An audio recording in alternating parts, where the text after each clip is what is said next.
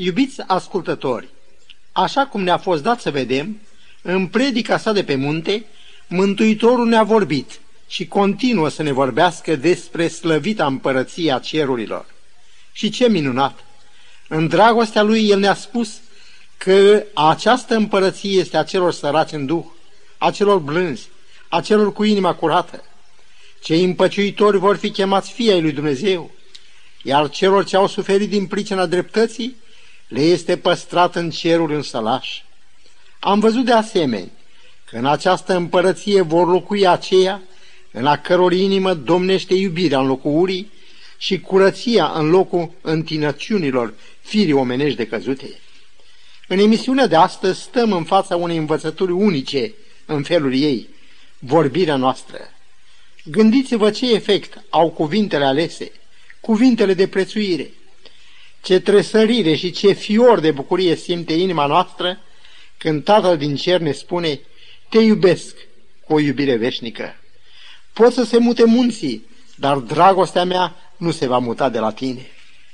Din studiul nostru de astăzi vom vedea că Domnul nu admite jurăminte și niciun fel de adăugire de cuvinte ca pe onoarea mea sau îți dau cuvântul meu de onoare. Și aceasta pentru simplu motiv că orice cuvânt rostit, orice afirmație în gura unui creștin este întotdeauna adevăr. Lecția pe care Mântuitorul vrea să ne dea se referă tocmai la caracterul definitiv pe care trebuie să-l aibă orice cuvânt pe care îl rostim. Iată ce spune Domnul în Matei, capitolul 5, versetele 33 la 37. Ați auzit iarăși că s-a spus celor din vechime, să nu jur strâmb și să împlinești față de Domnul jurămintele tale. Dar eu vă spun, să nu jurați nici de cum, nici pe cer, pentru că este scaunul de domnia lui Dumnezeu, nici pe pământ, pentru că este așternutul picioarelor lui.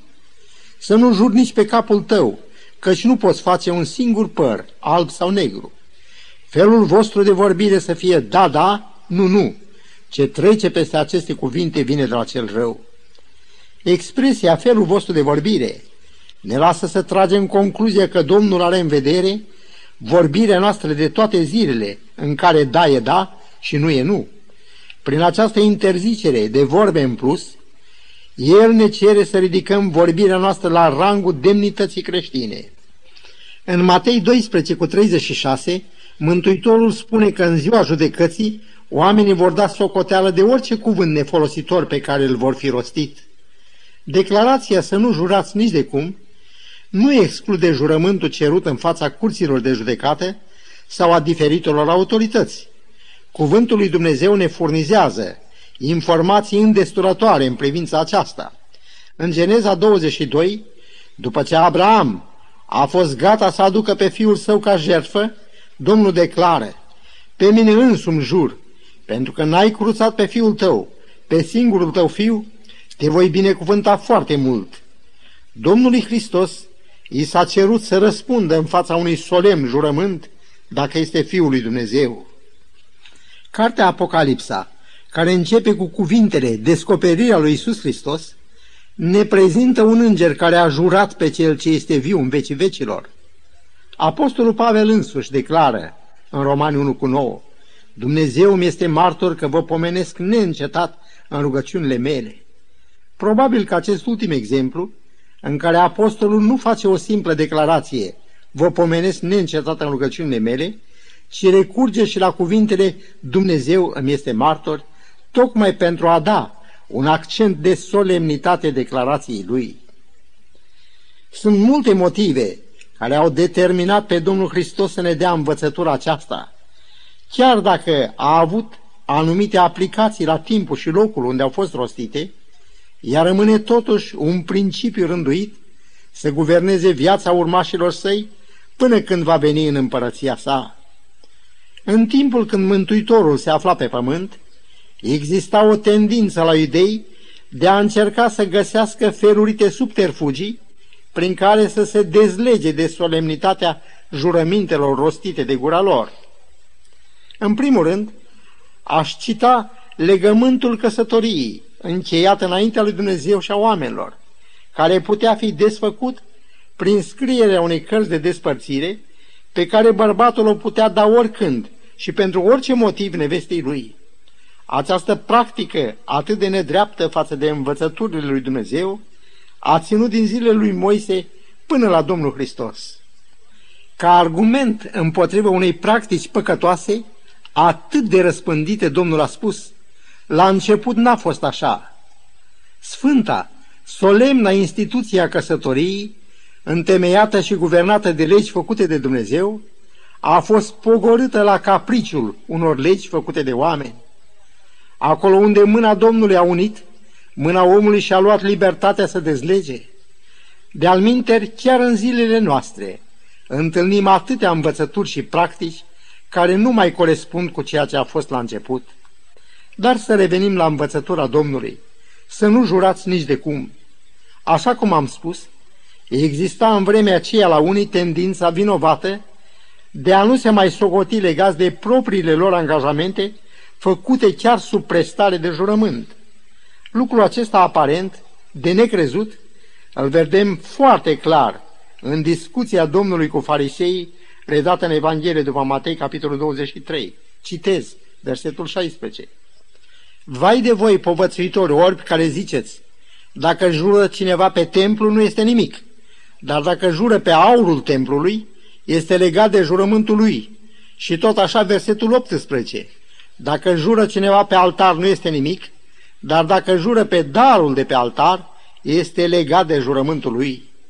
Se citează ca o practică a acelor vremuri învățătura că dacă numele Domnului nu a fost menționat în mod expres în jurământ, jurământul acela nu avea putere de a lega din punct de vedere religios. La ce grad de decădere și pervertire ajunsese oamenii de atunci când chiar învățătorii lor le ofereau argumente ca să nu-și respecte propriile lor angajamente făcute cu jurământ. Aș vrea să privim o latură a problemei da al vostru să fie da, pe care foarte mulți o trec cu vederea.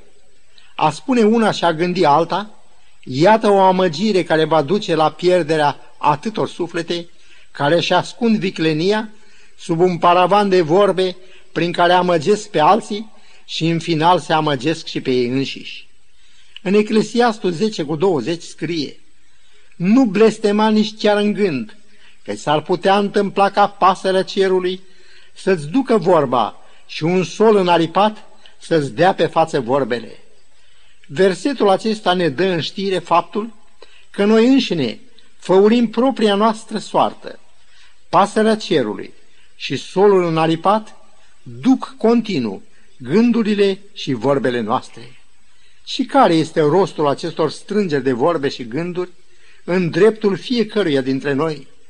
Mântuitorul ne răspunde, căci din cuvintele tale vei fi scos fără vină și din cuvintele tale vei fi osândit. Ioan 12 cu versetul 37. Ce adevăr cu tremurător a rostit Domnul prin prorocul Osea când a spus Poporul meu piere din lipsă de cunoștință. Cu vorbele noastre susținem sau rănim pe oameni și tot cu ele ne clădim propriul nostru destin. O, dacă am fi pătrunși de această cunoștință mântuitoare, atunci când Domnul a spus să nu jurați nici de cum, a vrut să spună că vorba noastră trebuie să fie tot atât de vrednică de încredere ca și un jurământ. Adevărul stă prin el însuși. El e o forță care unește și clădește încrederea între oameni. Domnul Hristos declară, Eu pentru aceasta m-am născut și am venit în lume ca să mărturisesc despre adevăr. Oricine este din adevăr, ascultă glasul meu. Ioan 18, versetul 37. Este uimitor să aflăm că scopul întrupării și venirii Domnului Hristos în lume a fost ca să ne convingă de puterea și prefacerile pe care le poate săvârși adevărul. Câtă însemnătate trebuie să aibă acest cuvânt, mă refer la adevăr, în care sunt ascunse taine și puteri nebănuite, dacă a fost necesar ca Fiul lui Dumnezeu să coboare din cer pentru a ne descoperi puterea și frumusețea adevărului. Adevărul este o lumină în care, ca și în raza de soare, Există putere nu numai pentru a lumina, ci și pentru a săvârși prefaceri nebănuite în voința și creșterea spirituală a omenirii. El are putere de a libera, de a rupe chiar cătușele răutății. Mântuitorul a enunțat spre uimirea noastră fraza, veți cunoaște adevărul și adevărul vă va face slobozi. Ioan 8 cu 32. Iar în rugăciunea sa din Ioan 17 cu 17 găsim cuvintele, Sfințește-i prin adevărul tău, cuvântul tău este adevărul. Singur adevărul poate aduce atmosfera cerului pe pământ și pe Hristos, care este calea, adevărul și viața, în inimile noastre. În cartea Proverbele, capitolul 23, versetul 23, găsim sfatul, cumpără adevărul și nu-l vinde. A cumpăra însemnează a face un efort, poate și anumite renunțări sau sacrificii pentru a-l dobândi. Ceea ce este soarele pentru pământul nostru și pâinea pentru trupul nostru este adevărul pentru suflet. În Psalmul 51 cu 2 stă scris, Tu cer ca adevărul să fie în adâncul inimii. Și dacă din inimă ies potrivit Scripturii izvoarele vieții, câtă răcorire și pace poate să aducă un creștin în lumea în care trăiește. Oamenii sunt în frământare și rătăcire. Singură adevărul le poate da pacea și orientare necesară. Vorbind despre Duhul Sfânt, Mântuitorul îl numește Duhul adevărului. Vorbind despre lucrarea lui, el spune că are să ne conducă în tot adevărul, Ioan 16 cu 13. Oricine este din adevăr, ascultă glasul meu. Ascultarea de glasul adevărului este dovada nașterii din nou. Iubim noi adevărul, ne lăsăm noi îndrumați de el sau uneori îl vindem pentru plăcere de a cleveti sau a ne răzbuna pe cei ce ne-au făcut rău. În dezorientarea lor, oamenii se rupte de atâtea ori unii împotriva altora, asemenea madianiților pe care i-a înfruntat Gedeon. Strategia folosită de Gedeon a fost mai valoroasă decât o oștire de 32.000 de inși care se strânseseră în jurul lui.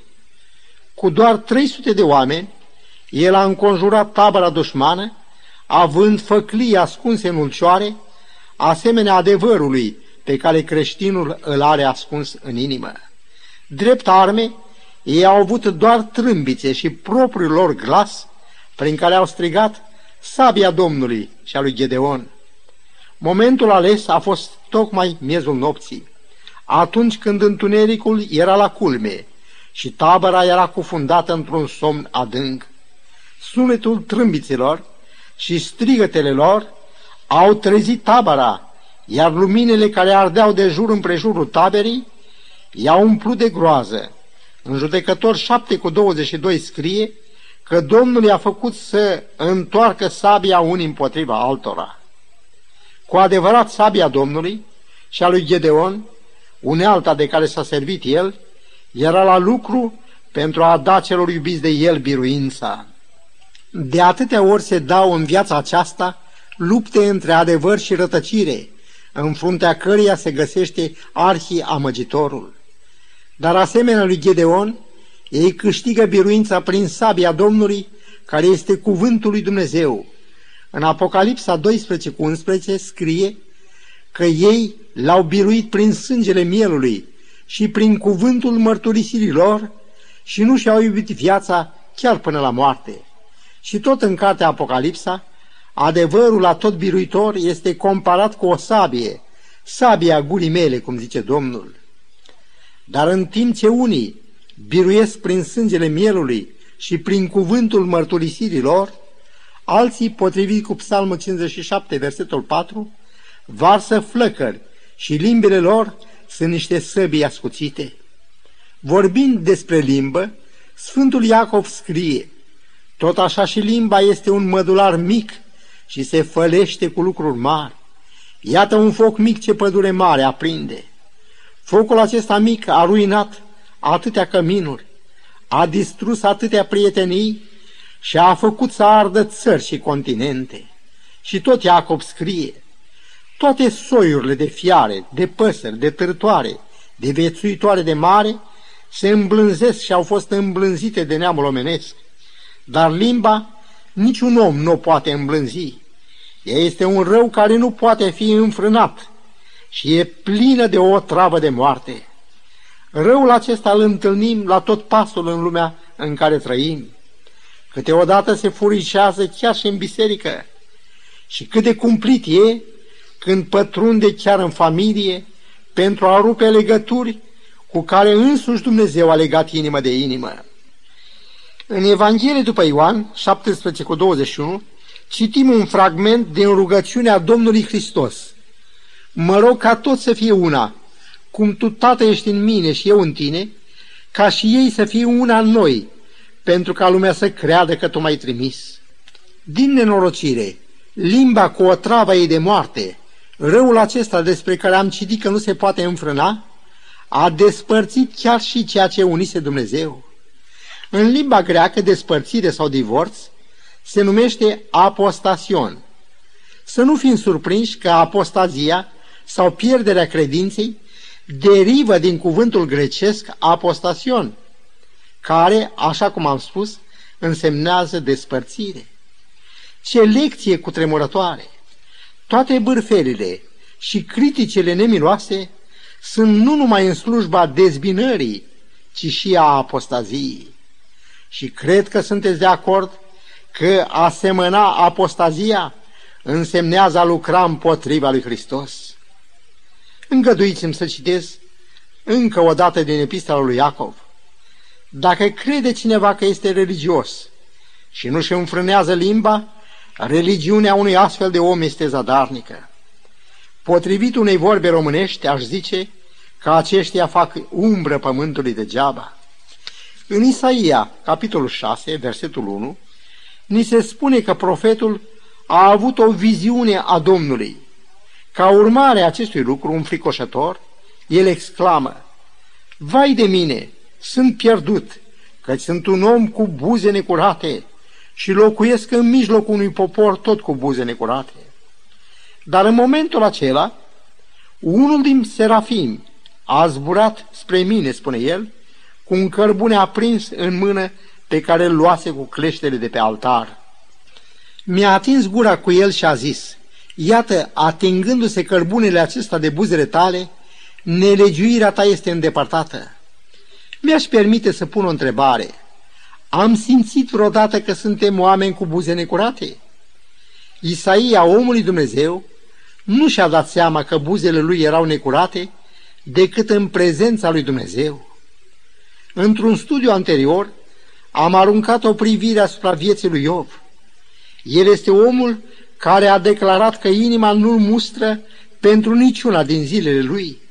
Dumnezeu însuși declarase că nu era nimeni ca el pe pământ. Dar iată că Iov are, ca și prorocul Isaia, o întâlnire cu Dumnezeu. Ei bine, cel care era fără de reproș între oameni, în fața curăției desăvârșite a Domnului declară, Urechea mea auzise vorbindu-se despre tine, dar acum ochiul meu te-a văzut. De aceea mi-e scârbă de mine și mă pocăiesc în țărână și cenușă. Am auzit povestindu-se despre un râu, ale cărui ape erau întotdeauna abundente. De-a lungul malurilor lui erau mor de măcinat grâu, pive pentru dimii și fel de fel de roți grădinărești pe care puterea apei le învârtea și apa din cupele lor era dusă spre grădinile de zarzavat. S-a întâmplat că asupra zonei aceleia s-a abătut o secetă cumplită. Ca urmare, apele au secat într-atâta, încât la un moment dat a apărut albia stâncoasă a râului. Spre surprinderea tuturor, pe pietrele acelea se putea citi următoarea inscripție. Când veți vedea acestea, veți plânge, referire la stâncele care pardoseau albia râului. Nimeni din locul acela nu știa de inscripția aceasta. Desigur, în timpuri despre care oamenii nu-și mai aduceau aminte, o altă secetă cumplită lovise regiunea. Așa este și viața noastră.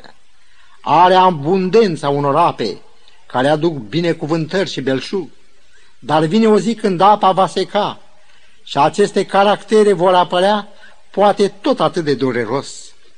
Cuvântul caracter înseamnă semn, literă, ceva distinctiv. Am zice caracteristic, ceea ce deosebește un lucru de altul. Dar caracter mai însemnează și suma calităților, virtuților noastre. Într-o zi, când zilele vremelnicii se vor fi scurs, asemenea unor ape, va apărea caracterul nostru. Într-o mare măsură, caracterul nostru este modelat de vorbele pe care le rostim. Domnul Hristos a rostit cândva această judecată. Pui de năpârci, cum ați putea voi să spuneți lucruri bune când voi sunteți răi? Căci din prisosul inimii vorbește gura. Matei 12 cu 34. Răutatea sau bunătatea se dau pe fața asemenea roadelor unui pom. Omul bun, spune Mântuitorul, scoate lucruri bune din visteria bună a inimii lui. Despre ce ne place să vorbim cel mai mult? Așa cum copiii ne destăinuiesc firea lor la joc, la fel adulții ne lasă să privim lucrurile de care le e plină inima din discuțiile lor. În cartea Proverbele, capitolul 10, versetul 11, scrie că gura celui neprihănit este un izvor de viață. Câtă mângâiere a adus Ionatan lui David când s-a dus să-l caute în pădurea din pustia Zif ca să-i întărească încrederea în Dumnezeu. Câtă deosebire între Nabal și Ionatan. Nabal l-a socotit pe David un slujitor care a fugit de la stăpânul lui, iar Ionatan îi spune, tu vei domni peste Israel. Nu putem spune că declarația lui Nabal era o simplă născocire. Deosebirea între cei doi e că Nabal privea în trecut, iar Ionatan privea în viitor. Inima lui Nabal era rea, zgârcită, în timp ce inima lui Ionatan excelează în mărinimie, lepădare de sine, bunătate. Deși el era prințul moștenitor, recunoaște totuși că Dumnezeu alesese pe David după ce tatăl său fusese lepădat. Și vorbele lui izvorăsc din nobila lui inimă. Dacă am privi în viitor, în loc să privim ca Nabal în trecut, cred că am clevetit mai puțin, întrucât fiecărui om Dumnezeu îi păstrează bunătatea lui, cum și un viitor și o nădejde. Iubiți ascultători, pot oamenii spune și despre dumneavoastră că sunteți din cei care au umblat și umblă cu Isus? Vorbirea și purtarea dumneavoastră dovedește oricui și oricând că sunteți ucenicii Lui? E timpul să ne plecăm inimile înaintea lui Dumnezeu. Sfinte Tată, îți mulțumim că ai trimis pe Fiul Tău ca să ne arate calea mântuirii. Dă-ne putere ca să-L ascultăm și să-L urmăm. Și binecuvântat să fie pentru toate numele Tatălui, al Fiului și al Duhului Sfânt. Amin.